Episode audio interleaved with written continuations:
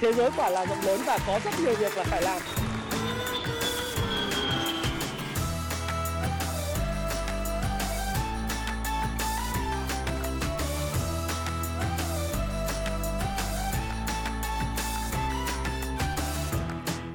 Hi, xin chào tất cả các bạn. Chào mừng các bạn đã quay trở lại với channel của Thái Phạm và 8 giờ tối ngày 13 tháng 11. Chúng ta lại cùng đến với nhịp đập thị trường của tuần mới và tuần này chủ đề của chúng ta đó là liệu cổ phiếu bất động sản sẽ được giải cứu trên thị trường chứng khoán Việt Nam hay không. Và điều này sẽ nếu được giải cứu sẽ góp phần thúc đẩy cho một cái VN Index nó tích cực hơn rất là nhiều. Bởi vì các bạn cũng biết rằng trong 2 tuần vừa rồi những cái tác động của những cái cổ phiếu bất động sản bị bán sàn, bị bán mặt zin côn, bị bán giải chấp cùng với lại sự lan tỏa của nó đã dẫn tới những cái việc là mà zin chéo và giải chấp chéo sang tất cả những cái loại cổ phiếu như là thép rồi giải cứu à, nó lan tỏa sang cả những cái cổ phiếu thuộc những nhóm ngành khác trước đây đã tăng nóng đã khiến cho rất nhiều mã giảm sàn. Và VN Index của chúng ta đã có à, một tuần phải nói là tồi tệ nhất thế giới. Và có nhiều phiên đặc biệt là phiên ngày mùng 10 tháng 11 trước phiên Black Friday là một phiên tồi tệ siêu tồi tệ đúng không ạ?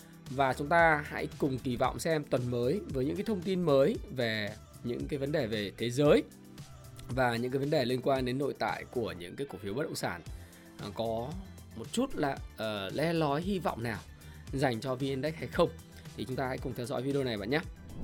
Trước khi có cái video của tôi thì tôi cũng muốn có một cái tuyên bố trách nhiệm đầu video là một cái disclaimer hay tuyên bố miễn trách tức là tất cả những cái suy nghĩ cái chia sẻ của tôi tổng hợp cho các bạn là cái cái chia sẻ của cá nhân Thái Phạm và đây là chia sẻ để giúp các bạn có thêm cái góc nhìn về vấn đề tài chính đầu tư mà bạn quan tâm hãy tham khảo nó và ra quyết định đầu tư cho cái cái cái cái, cái hành động của mình và chịu trách nhiệm cho hành vi của mình bởi vì bạn lời hay bạn lỗ thì đó là do quyết định của bạn và tất cả chúng ta đều trên 18 tuổi cả rồi. Hãy tự chịu trách nhiệm cho hành vi của mình bạn nhé.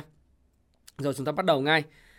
Bởi vì uh, chúng ta thấy rằng là tuần vừa rồi thì cái lạm phát của Mỹ cũng hạ nhiệt, uh, có một cái dấu hiệu hạ nhiệt rất tốt và chứng khoán Mỹ vì thế đã tiếp tục có sự hồi phục mạnh mẽ từ ở vùng đáy.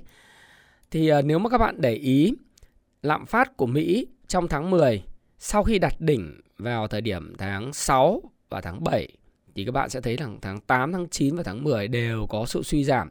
Lạm phát của Mỹ rớt xuống mức 7,7%. Theo cái hình trên màn hình, à, theo Statista, thì các bạn thấy là lạm phát của Mỹ rớt xuống 7,7% và lạm phát lõi nếu mà loại đi những cái à, tác động của giá các mặt hàng năng lượng và thực, thực phẩm thì lạm phát lõi của Mỹ cũng giảm xuống 6,3%. Và đây là mức giảm à, khá là mạnh so với lại cái thời điểm mà đạt 8,2% trong tháng trước cũng như là nó giảm thấp hơn so với à nó giảm nhiều hơn so với lại kỳ vọng và dự báo của các cái chuyên gia. Chính điều này đã giúp cho cái việc mà kỳ vọng về Fed tăng lãi suất sẽ bớt cấp tập hơn và ở cường độ thấp hơn so với những đợt trước đó. Thì các bạn nhìn thấy là Fed này Trước đây là cái xác suất Fed tăng 0,75% trong tháng 12 nó lên tới là à, các bạn nếu mà nhìn trước đó nó lên tới gần 40%. Thế nhưng mà sau khi mà có cái thông tin về lạm phát của Mỹ à, trong tháng 11 à tháng 10 vừa rồi thì cái xác suất Fed tăng lãi suất à, chậm hơn đã bắt đầu được thể hiện trong các quan điểm của những nhà phân tích và dự báo cũng như là các investor trên thị trường. Vào à, dự báo của họ vào ngày 12 14 tháng 12 năm nay thì đa phần 80% đang nghiêng về phương án Fed sẽ tăng lãi suất là 0,5% lên mức 4,25 và 4,5%. Và nếu các bạn nhìn dài hơn cho một cái time scale là vào khoảng à, quý 1 năm 2023 thì từ cái mức là 4,25 cho đến 4,5% thì hai lần tăng lãi suất tiếp theo của Fed dự báo với cái mức là lạm phát nó ngày càng được hạ nhiệt. Có thể là hạ nhiệt thì không thể về cái mức vào khoảng là không phải à, là 2% đâu nhưng từ 7,7% nó có thể rớt về khoảng 7,5% rồi 7% rồi 6, mấy phần trăm vân vân. Thế nhưng mà cái điều này cái tín hiệu tích cực này nếu nó robust tức là nó một cách rất là bền vững thì các bạn sẽ thấy à, cái mức độ tăng lãi suất của Fed sẽ theo cái lộ trình tháng 12 0,5%, tháng 2 là 0,25% và tháng 3 là 0,25% và khả năng là cái mức lãi suất loanh quanh khoảng 4,75 5% và 5 5,25% sẽ được giữ trong một thời gian dài. Và việc giữ lãi suất trong một thời gian dài như vậy à, sẽ giúp cho lạm phát dần dần hạ nhiệt và kéo về mức 5%. Và mức 5% như tôi đã nói với các bạn rất là nhiều lần, lạm phát và lãi suất sẽ có một cái điểm chạm nhau. Chạm nhau. Và cái điều này cũng là một cái điều mà thế giới cũng kỳ vọng và đặc biệt là giới đầu tư cũng rất là kỳ vọng. Cho nên các bạn nhìn thấy chứng khoán Mỹ nó đã có một sự hồi phục rất là mạnh mẽ. Chúng ta cùng nhìn sang cái chỉ số của công vụ Pro các bạn nhìn thấy là à, chỉ số Nasdaq thì sau khi tạo và test đáy rất là nhiều lần. Trong cái đợt vừa rồi thì các bạn thấy đấy là à, chỉ số Nasdaq là một à, trong những cái chỉ số có những công ty công nghệ cho nên nó bị biến đổi biến động rất là mạnh. Đấy, thì nó test đáy à, khoảng hai lần, hai lần trước khi có sự tăng mạnh mẽ của các cái cổ phiếu công nghệ như Amazon, Apple à, các bạn à, thấy và nó bắt đầu đã vượt lên những cái đường kháng cự. Nhưng ờ, nếu mà chúng ta nhìn sang chỉ số S&P 500 thì chỉ số S&P 500 nó đã có cái sự khỏe và mạnh hơn so với Nasdaq rất nhiều. Còn về Dow Jones thì khỏi nói rồi. Dow Jones thì đã quay trở lại lên cái đường MA 200 và thậm chí là nếu trong thời gian tới có những sự test lại cái đường này, thì tôi nghĩ rằng là trong thời gian tới có thể là chỉ số Dow Jones mặc cho cái quá trình, tôi đã nói rất nhiều là mặc cho quá trình tăng của Fed thì có thể Dow Jones sẽ tìm thấy những đỉnh giá mới. Đó là chứng khoán Mỹ.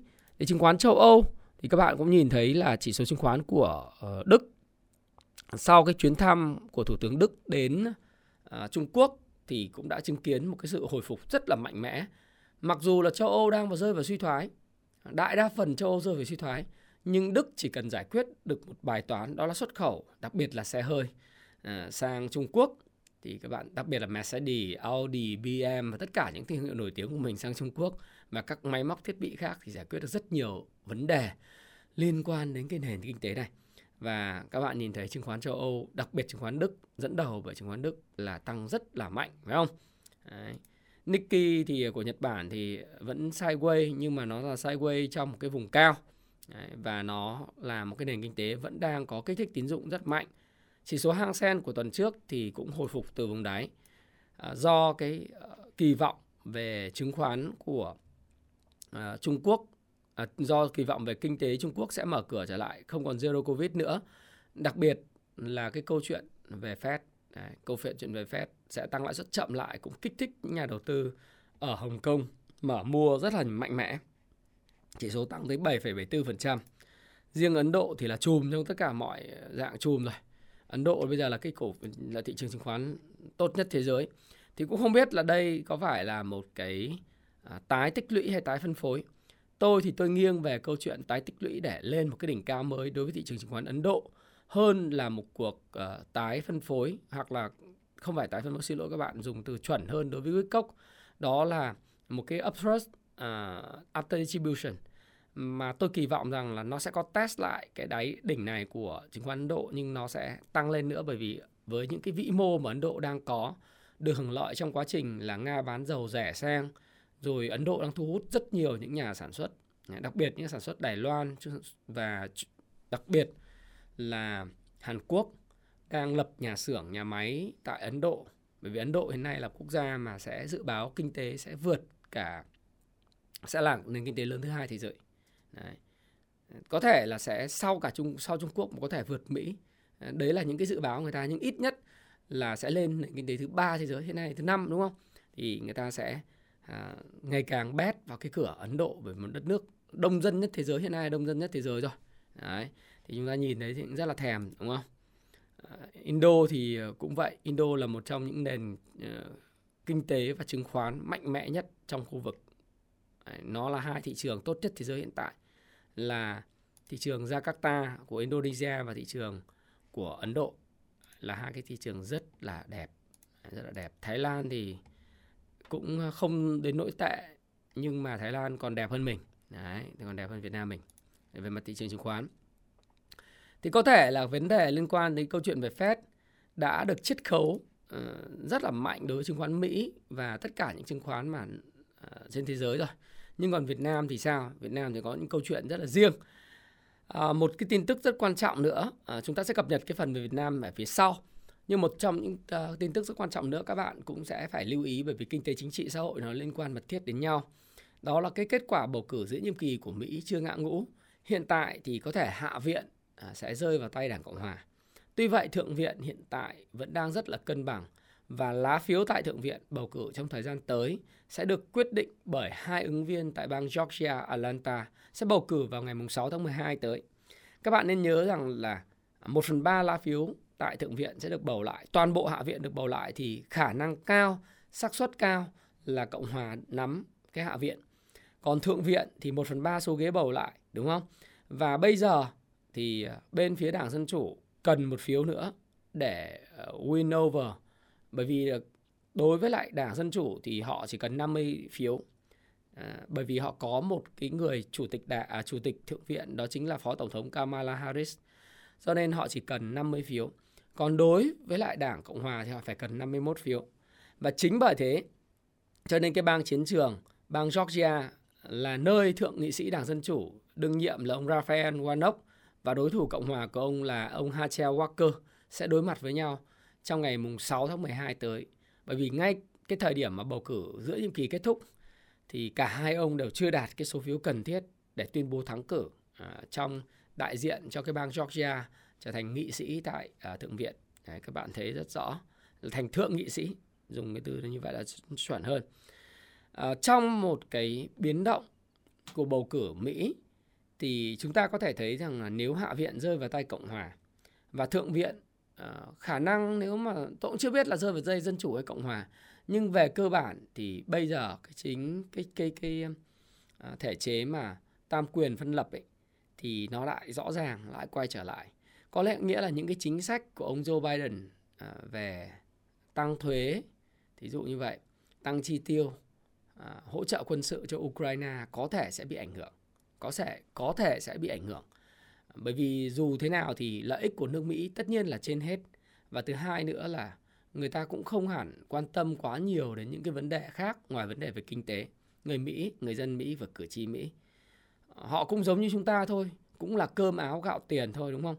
Và những cái làn sóng xanh trước đây trong hai năm đầu tiên của ông Joe Biden khiến cho ông dễ, dễ dàng thực thi các cái đạo luật những cái chính sách kinh tế của mình.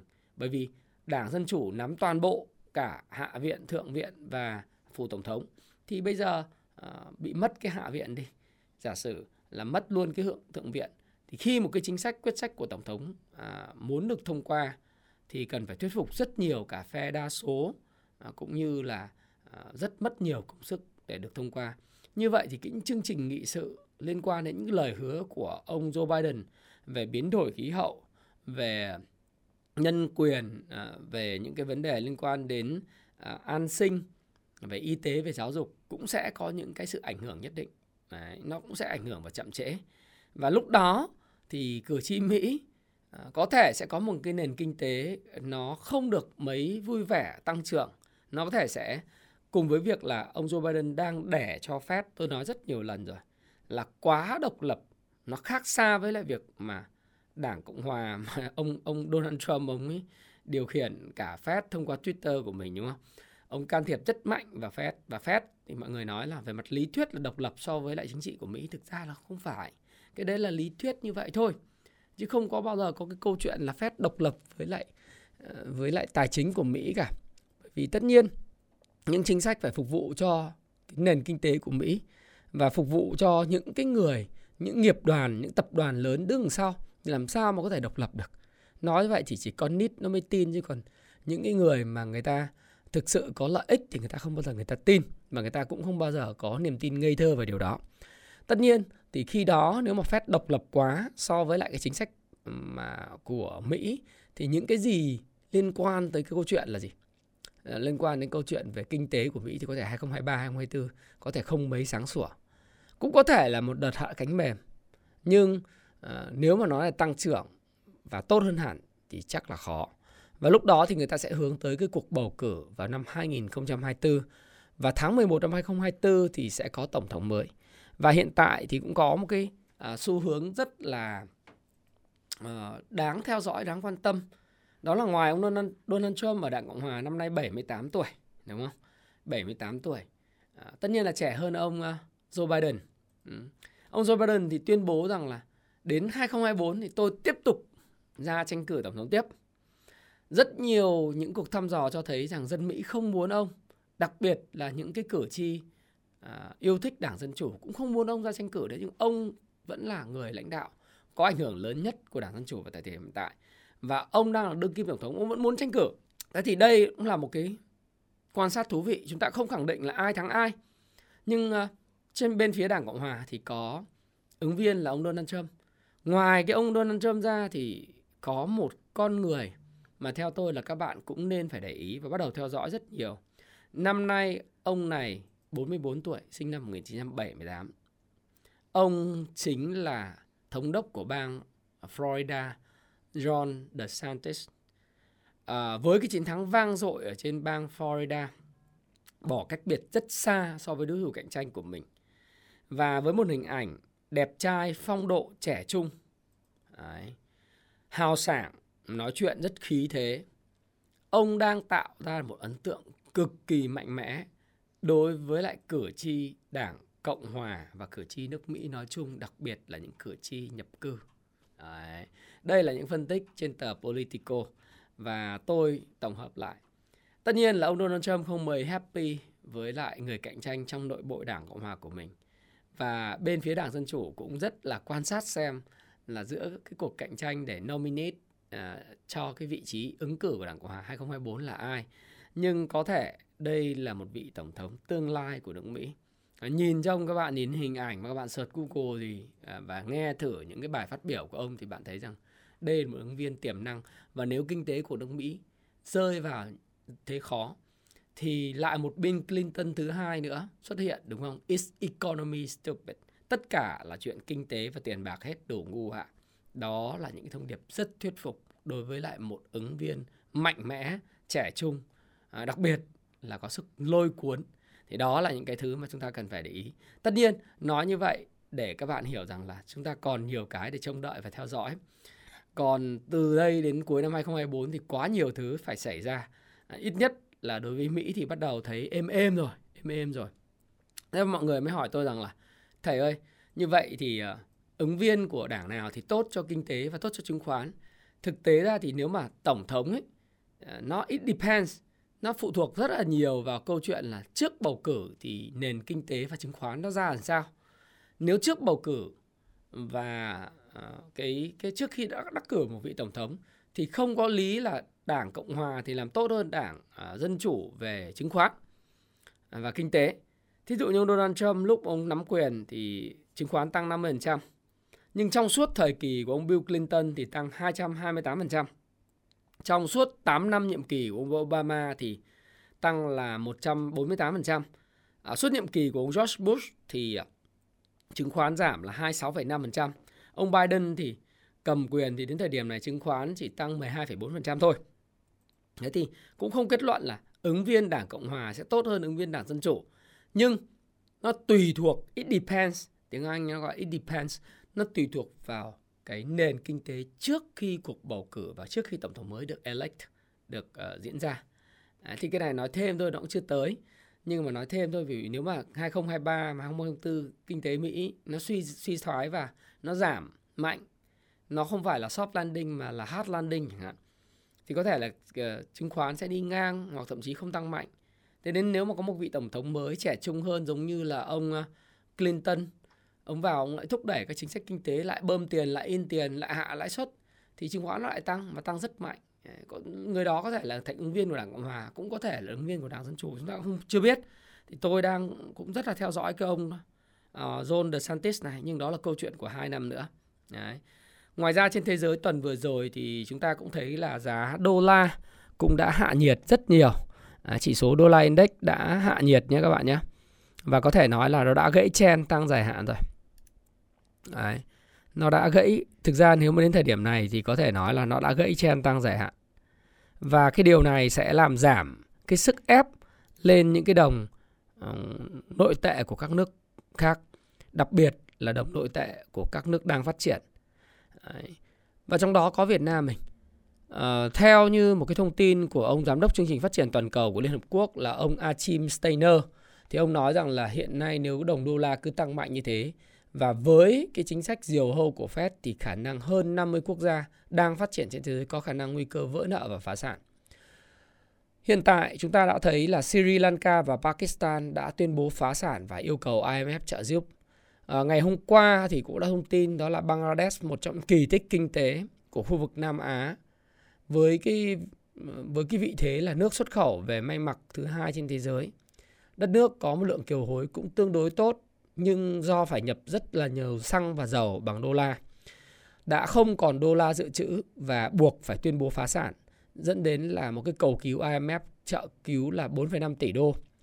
Bên cạnh chúng ta có ờ, là Lào cũng đang ở trong tình trạng rất là nguy kịch về câu chuyện liên quan đến vỡ nợ và phá sản. Thế thì đây là một trong những cái cảnh báo rất là thật, rất là uh, gọi là sát sườn là hơn 50 quốc gia đang phát triển có nguy cơ vỡ nợ khi đồng đô la tăng cao và Fed giữ lãi suất ở mức cao trong một thời gian dài. Và không loại trừ những cái cuộc khủng hoảng như 1997, 1999 có thể xảy ra tại các nước đang phát triển.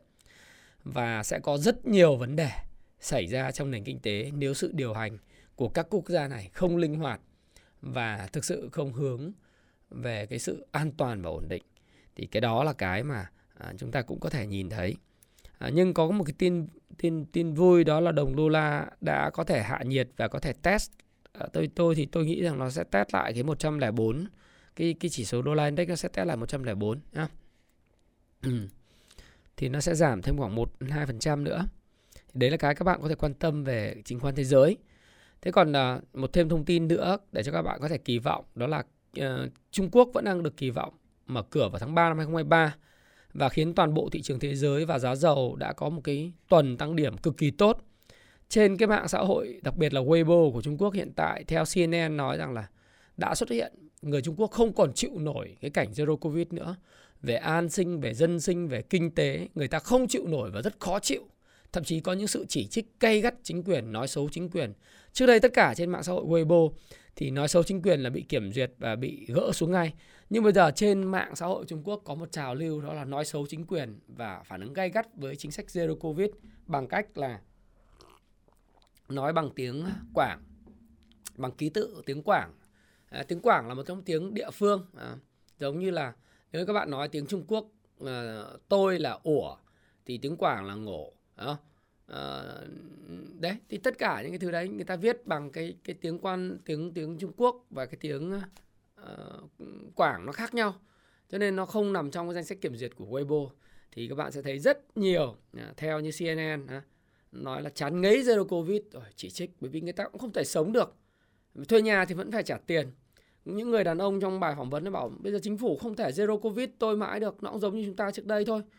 Ờ, làm sao mà có thể ở trong nhà liên tiếp, lúc nào cũng lốc, lúc nào cũng đeo khẩu trang, lúc nào cũng bắt ngoáy mũi, tốn kém, không được cái bộ tích sự gì. À, tiền thuê nhà thì vẫn phải trả. Đâu có ai trả dùm đâu, đúng không?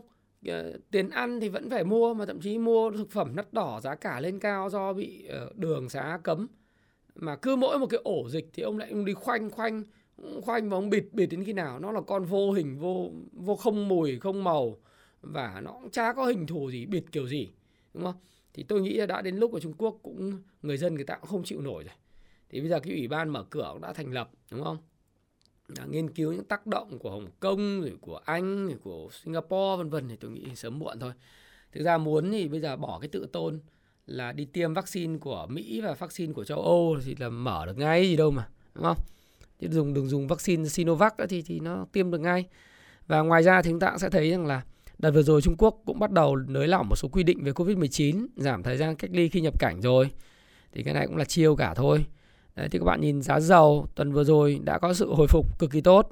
Đấy, nó hồi phục sau khi nó uh, break lên khỏi nó đạt cái mức 93 nếu mà các bạn nhìn xem sang cái giá dầu Brent ấy, thì nó cũng tương tự như vậy.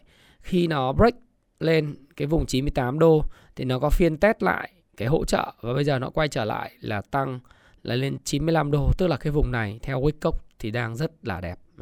Nó bắt đầu có những cái uh, bước vào những cái pha tăng rồi có thể là trong ở cuối pha C rồi đấy là cái, cái chúng ta có thể theo dõi đấy là chứng khoán uh, quốc tế và tình hình chứng khoán quốc tế và thế giới. Còn ở Việt Nam thì sao? À, Việt Nam thì chúng ta phải thấy một điều đó là chúng ta đã có một cái uh, uh, một cái tuần rất là tệ, đặc biệt là ngày 11 10 tháng 11. Đó là ngày sale sập sàn của chứng khoán Việt Nam. Tôi có đăng lên trên Facebook của mình.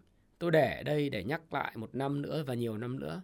Mức độ tàn khốc là quá tệ với tất cả những cái cổ phiếu mạnh ở trên sàn chứng khoán HNX, SHSX, HNX và Upcom đều giảm cực kỳ mạnh. Và theo Bloomberg thì đây chúng ta đã là cái chỉ số chứng khoán tệ nhất thế giới. Nhưng tệ nhất vẫn tiếp tục tệ hơn và tiếp tục giảm điểm rất mạnh. Thì ờ, cái câu chuyện ở đây là gì? Cái câu chuyện nếu các bạn nhìn vào trong cái viên cái cái bảng giá của của công ty chứng khoán bạn thấy trong cái rổ viên 30 nhìn thì đẹp đẹp vào ngày thứ sáu như thế này. Nhưng mà nhìn hiện tại thì có hai cái cục nạ cục tạ. Đó là cổ phiếu của Novaland và cổ phiếu của Phát Đạt. Thì à, các bạn thấy là Novaland à, đấy đã giảm là đến thời điểm này phải nói là 1 2 3 4 5 6 phiên sàn tương ứng với mức giảm 42% kể từ cái vùng mà 69 à, 65 còn nếu mà tính ra từ cái thời điểm à, đỉnh giá của cổ phiếu này Đấy, đỉnh giá của cổ phiếu này thì cái cổ phiếu này cũng mất là à, đây 50 51,74 tức là nếu mà tính từ cái vùng 72 xem nào thì nó mất giá là khoảng 42%. Còn nếu tính từ đỉnh đã giảm 51% rồi, sắp sửa giảm về cái nền 35 36 rồi nếu không có cái sự mà à, can thiệp của ờ, các công ty chứng khoán cũng như là chủ của cổ phiếu này. Còn cổ phiếu của Phát Đạt thì nếu mà tính từ đỉnh phân phối đến giờ thì nó giảm 62%. Còn nếu mà tính từ cái vùng mà giảm gần đây nhất, giảm khỏi cái vùng đáy này thì cũng giảm 46% rồi. Và hai cổ phiếu này nó nằm trong VN30 cho nên nó là cục tạ của cả thị trường. Đấy, cho nên tôi nghĩ là thành bại của VN Index nó nằm ở các cái cổ phiếu giải chấp. Đừng tiếng Anh nó gọi là for sale FS, cô mặt zin như là Novaland, Phát Đạt, DIG, à, Hòa Phát. Đấy, thì các bạn nhìn DIG cũng thế ha. Đích Đích còn là cổ phiếu worst performance nếu mà tính từ đỉnh đỉnh 101.000 một cổ phiếu thì bây giờ đã giảm 88% kể từ vùng đỉnh. 88% kể từ vùng đỉnh. À, đối với những cổ phiếu mà giảm mạnh như thế này thì tại sao nó lại thành bại ở cái cổ phiếu bị giải chấp? Rồi Hòa Phát nữa, một cái cổ phiếu quốc dân. Hồi xưa mua Hòa Phát là chỉ hòa đến phát thì bây giờ chỉ có thấy thua lỗ. Nếu tính tính từ vùng đỉnh thì các bạn thấy là Hòa Phát cũng đã giảm không kém như một cổ phiếu penny, giảm 71% kể từ vùng đỉnh. Đấy. Cái thông tin đóng nó lò cao vân vân nhưng mà nếu mà từ cái vùng mà mùng mà nó có vẻ như tạo đáy rồi thì nó giảm 42%, cũng rất tệ đúng không? Từ vùng đỉnh giảm 70%. Thì đến thời điểm này mọi người bảo lần đầu tiên nhìn thấy Hòa Phát có cái mức giá là 12 trong một thời gian dài. Có lẽ là vào thời điểm tháng 6 trước dịch đại dịch Covid-19. Đấy, thì cái này ờ, nó không phải là đơn giản là nhà người người ờ, nhà đầu tư bán ra mà đây là những cái tổ chức lớn rồi những cá nhân lớn bị côn mặt zin bị for sale bị ép giải chấp phải bán dẫn đến là uh, nó có một cái sự giảm điểm rất là mạnh như vậy rất đến giảm điểm rất mạnh như vậy chứ không phải là người ta tự phải bán ra thì Hòa Phát bắt đầu có những cái tín hiệu cũng uh, ổn ổn hơn vào thời điểm vào ờ, tháng thứ sáu vừa rồi hy vọng là cái việc mà bàn màn bán giải chấp rồi bán tháo cống của các cái cái, cái tổ chức nước ngoài đối với Hòa Phát nó sẽ dừng lại. Những thông tin về việc đóng mấy cái lò cao của Hòa Phát nó đã ảnh hưởng. Và việc này đã khiến cho ông Trần Đình Long và ông Bùi Thành Nhơn rời khỏi danh sách tỷ phú. Cái này cũng không quan trọng lắm đâu. Tuy vậy thì giai đoạn này nhà đầu tư tôi nói thật các bạn là nó là một cái giai đoạn mà chúng ta phải gọi là giai đoạn lỗi hệ thống không đơn giản là VN Index của chúng ta tự dưng trở thành chỉ số chứng khoán kém nhất thế giới bởi vì nó có một cái lỗi hệ thống ở đây. Cái rủi ro biến động đối với lại thị trường là quá lớn. Quá quá lớn. Giảm gì giảm rất sâu, giảm rất mạnh. Cứ khi nhìn thấy những cổ phiếu giảm sàn là bà con cũng bán sàn và thực sự là đây bà con là một phần thôi. Các cái công ty chứng khoán buộc phải bán giải chấp các cái tài khoản khách hàng của mình. Họ bán với lại cái số lượng rất là lớn tạo ra sự hoảng loạn và cô mà diên chéo Đấy, tức là cuộc gọi ký quỹ và giải chấp ở tất cả những cái cổ phiếu khác nhau tôi nói thí dụ như thế này nếu mà trong danh mục của nhà đầu tư lớn cầm chính là Novaland. Nhưng trong Novaland thì danh mục của nhà đầu tư đó lại có cả Hòa Phát, lại có cả Hoa Sen, lại có cả những cái cổ phiếu khác. Khi mà bán Novaland không được hoặc phát đạt không được thì họ ờ, nhà công ty chứng khoán cho vay tiền mà. Do đó họ sẽ phải bán hết tất cả danh mục của nhà đầu tư đấy. Bán được cái gì để thu hồi tiền thì bán. Và bán không phải là cái cách bán giải chấp nó không phải là chúng ta đặt canh từng ly từng like mà họ bán MP, bán lệnh thị trường market price hoặc là bán bằng mọi giá để thoát ra khỏi, thậm chí cả bán giá sàn. Cứ có cầu là bán để thu tiền về. Không quan tâm đến nhà đầu tư lỗ bao nhiêu, chỉ cần thu tiền về. Thì cái này, nói thật với các bạn, nó là lỗi hệ thống rồi. Do cái siết tín dụng nó quá chặt chẽ, đúng không? Nó lỗi hệ thống, biến động rủi ro lớn, cho nên tất cả các cái cổ phiếu hiện tại trên thị trường, nếu chúng ta có thể nhìn, tốt, ít tốt, vừa, rất tốt hay xấu và xấu thậm tệ đều vạ lây, đều sàn hết đặc biệt trong phiên ngày mùng 10 tháng 11 sàn sàn không à. Đấy. Thì tôi nghĩ rằng là trong giai đoạn này đó là một giai đoạn rủi ro rất lớn trong ngắn hạn nhưng lại là một cơ hội trong dài hạn. Bởi vì sao? Khi tất cả những cái cổ phiếu bị vạ lây có thể là không phải do nhà đầu tư bán cũng có thể là nhà đầu tư hoảng sợ bán ra cắt lỗ chạm mức cắt lỗ và ngưỡng chịu đựng người ta người ta phải bán nhưng cũng có thể là một phần là uh, họ không phải bán theo kế hoạch mà là các công ty chứng khoán họ bán. Ví dụ như trong danh mục của nhà đầu tư đấy có những cổ phiếu rất tốt. FA rất tốt, triển vọng kinh doanh rất tốt. Nhưng mà bây giờ chỉ còn mỗi cái thứ đó có thể thanh khoản để thu tiền về thì người ta cũng phải bán. Công ty chứng khoán nó bán, nó thu tiền về. Đấy, thì nó cũng khiến cho cổ phiếu có một lượng cung rất lớn và nó giảm sàn. Thế thôi. Chứ còn nhiều các bạn cứ băn khoăn đi tìm lý do là tại sao tốt thế mà nó vẫn bán giảm sàn? Tại sao tôi tôi nghe, tôi mua cái này, nó tốt mà nó vẫn sàn? Anh phải lý giải cho tôi hoặc là như này như kia. Thực ra thì bây giờ lỗi hệ thống, mà cái này có phải là do nhà đầu tư đâu. Do công ty bán giải chấp, mặc zin chéo chứ, đúng không? Nhưng nó là rủi ro lớn trong ngắn hạn. Ngược lại, nó là cơ hội lớn trong dài hạn khi mà những cái cổ phiếu tốt và rất tốt đang bị bán chiết khấu rất lớn cùng với cái đà hoảng loạn lỗi hệ thống chung của thị trường. Thì nếu như bạn có tiền nhàn rỗi hoặc là bạn đang muốn giải ngân nó thì bạn phải chờ đợi. Chờ đợi cái vùng sàn trần thật là cứng để bạn mua. Còn đối với những người đợi khi nào theo Caslim thì đợi làm giàu từ chứng khoán, theo follow through đây, đúng không? Ngày bùng nổ theo đà để mà mua. Không có thì không mua. Ờ, kỳ vọng nó làm gì? Bắt đáy nếu mà có nhiều người hỏi tôi bây giờ, anh ơi, em bắt đáy mà em thua lỗ thì em lại cầm dài hạn được không? Bảo, tôi nói các bạn này một cách rất là là các bạn rất là mâu thuẫn trong cái cái cái tư duy và cái hành xử. Bạn định bắt đáy để kiếm một tí. Thế nhưng khi lỗ hàng về lỗ, bạn lại không xử lý. Bạn lại quay trở lại đầu tiên từ một cái nhà muốn kiếm ăn một tí, nhanh. Sáng gieo chiều gặt. Bắt đáy mà, định mua bắt đáy. Rồi khi nó hồi lên là bán kiếm tí. Thế nhưng mà khi bắt đáy không thành công, hàng nó về bị lỗ, bạn lại giữ lại trở thành nhà đầu tư dài hạn và bạn tự vạch cho mình một cái câu chuyện là cổ phiếu đó tốt xong rồi nó nó lại giảm sâu xuống nữa là bạn đi bạn đi trách bạn đi trách trách chính bản thân mình, rồi trách người này, người kia, nói về cổ phiếu đấy tốt. Ủa à, hành động mua bắt đáy đây là hành động của bạn, đúng không? Chả ai chả ai khuyến nghị bạn đi mua bắt đáy cả, bạn tự đi mua bắt đáy. Thế hàng về, nếu bạn định bắt đáy kiếm tí mà nó không không giải quyết được thì phải cắt lỗ đi, đúng không? Cắt lỗ đi, sau này có thể bạn mua với giá thấp hơn nữa. Đó là cái chuyện đương nhiên này. Tại sao bạn lại bạn lại trở thành nhà đầu tư dài hạn rồi lại tự huyễn hoặc mình rằng cổ phiếu đó tốt nó đúng là tốt. Nhưng cái lúc, lúc mà lỗi hệ thống này này nó cũng chả biết thế nào đúng không? Thì sai thì sửa chữa thì đẻ thôi. Chứ là 18 tuổi rồi bởi vậy có cái cái tuyên bố trách nhiệm ngay đầu video ấy. 18 tuổi trên 18 tuổi rồi thành bại là tại tay do mình suy nghĩ mình hành động.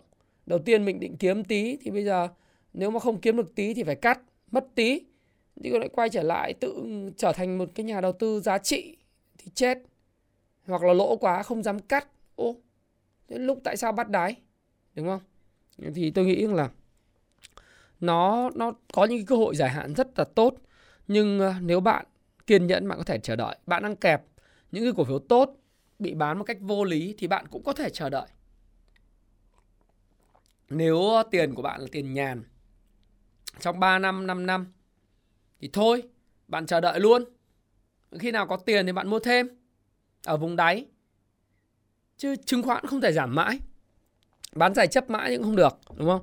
thì bắt đầu có cái thông tin có chút hy vọng le lói là từ Phát Đạt này là Phát Đạt đã dùng 126.336 mét vuông đất Vũng Tàu để bổ sung tài sản đảm bảo để tránh cái cái, cái cổ phiếu bị côn và zin Ờ, tôi đang kỳ vọng là có thể Novaland cũng sẽ có những hành động tương tự với những cái biệt thự biển ở Phan Thiết trong tuần tới. Đấy, thì đấy là cái mà có thể cứu cho thị trường. Tôi nghĩ là bớt những cái ảnh hưởng của Novaland, Phát Đạt và thậm chí cả Hòa Phát và một số cổ phiếu côn và zin khác khi lãnh đạo đưa tài sản đảm bảo vào cho công ty chứng khoán để nói với công ty chứng khoán là ê ông bán nữa thì ông thiệt hại tôi cũng thiệt hại ông ngưng bán đi tôi đưa ông tài sản đảm bảo này đúng không đấy nó là như thế Nói chung là ngoài cái yếu tố lên chứng khoán thì tuần vừa rồi thì cũng có những cái thông tin kiểu là liên quan xăng dầu thì thủ tướng đã chỉ đạo khắc phục ngay tình trạng thiếu hụt xăng dầu này. Rồi ờ, môi giới bất động sản hiện nay đang ôm hàng nhiều cắt cắt lỗ mà mong Tết ấm lo, ấm no thì khó. Cắt lỗ thì Tết làm sao ấm no được. Bất động sản cũng khó đấy. Đấy. Thì thôi tôi nghĩ là vẫn là cái câu chuyện tôi chia sẻ các bạn thôi. Mình bớt ăn thua với thị trường, chúng ta nghĩ dài hạn một chút Chúng ta chia nhỏ số tiền đầu tư từng lần tại những cái vùng sàn trần cứng. Định mua cưa trên bàn hay mua gì mà nó uh, nó không đúng kế hoạch thì cắt nó đi. Còn nếu mà mình là tiền nhàn rỗi, mình bảo là em mua đấy cũng được, sau đó giảm nữa em lại mua nữa. Giống như chiếc bánh pizza ấy, cứ rẻ mình mua dần dần dần dần dần. Vùng này đối với cổ phiếu siêu tốt là vùng siêu rẻ rồi. Đó, không bao giờ bạn nằm mơ đến những cái cổ phiếu siêu rẻ như vậy. Nếu nó không có những lỗi hệ thống đâu. Fed là một vấn đề thôi cái vấn đề chính đó là lỗi hệ thống liên quan đến tín dụng nghẽn tiền, vân vân. Và cái này nó có phải kéo dài mãi không? Nếu nó kéo dài mãi thì nền kinh tế của chúng ta cũng rất nguy kịch, đúng không? Chắc chắn sẽ có giải pháp cho nó. Nó không bao kéo dài mãi cả. Quan trọng là bạn còn máu, còn mana, đợi lúc thị trường nó hồi phục không? Và những cái cổ phiếu tương lai tốt, ngành nghề thiết yếu, sản phẩm thiết yếu, thương hiệu mạnh, tiền nhiều, mốt lớn, tăng trưởng và được bán rẻ và có thể rẻ hơn thì trong dài hạn nó là cái cơ hội, đúng không? Còn bạn theo trường phái ờ, Can Slim hay là bạn theo trường phái mua Payback Time thì chỉ bạn mới là người quyết định được. Nhớ đọc kỹ lại tuyên bố trách nhiệm trước khi hành động. À, hành động khôn dại tại tay do mình chứ mình thắng thì là do người do mình thiên tài còn thua thì do cái người khác nói mình thế thì không được à, chứng khoán như vậy tôi nghĩ là sẽ không phù hợp với bạn đâu bởi vì à, lớn cả rồi cứ thích đi đổ lỗi cho người khác thì bạn sẽ thấy rằng là sẽ không bao giờ bạn lớn được Thôi, à, điểm tin của tuần mới của tôi dừng tại đây. Hy vọng tuần mới à, sẽ không còn những cảnh kinh khủng như ngày mùng 10 tháng 11 nữa. Và Bloomberg cũng không còn giật tít Việt Nam là cái thị trường tệ nhất thế giới lại tiếp tục giảm giá nữa. Đã tệ nhất thế giới rồi, hơn cả Nga rồi nhưng đừng đừng giật cái tít là uh, the worst performing major index plunge again lại tiếp tục sụt mạnh nữa. Tôi nghĩ là nghe khó chịu đúng không? Hy vọng là chúng ta sẽ không gặp tình trạng này nữa và chúc các bạn có một tuần mới thật sự may mắn. Xin chào và xin hẹn gặp lại các bạn trong video tiếp theo. Cảm ơn các bạn rất nhiều.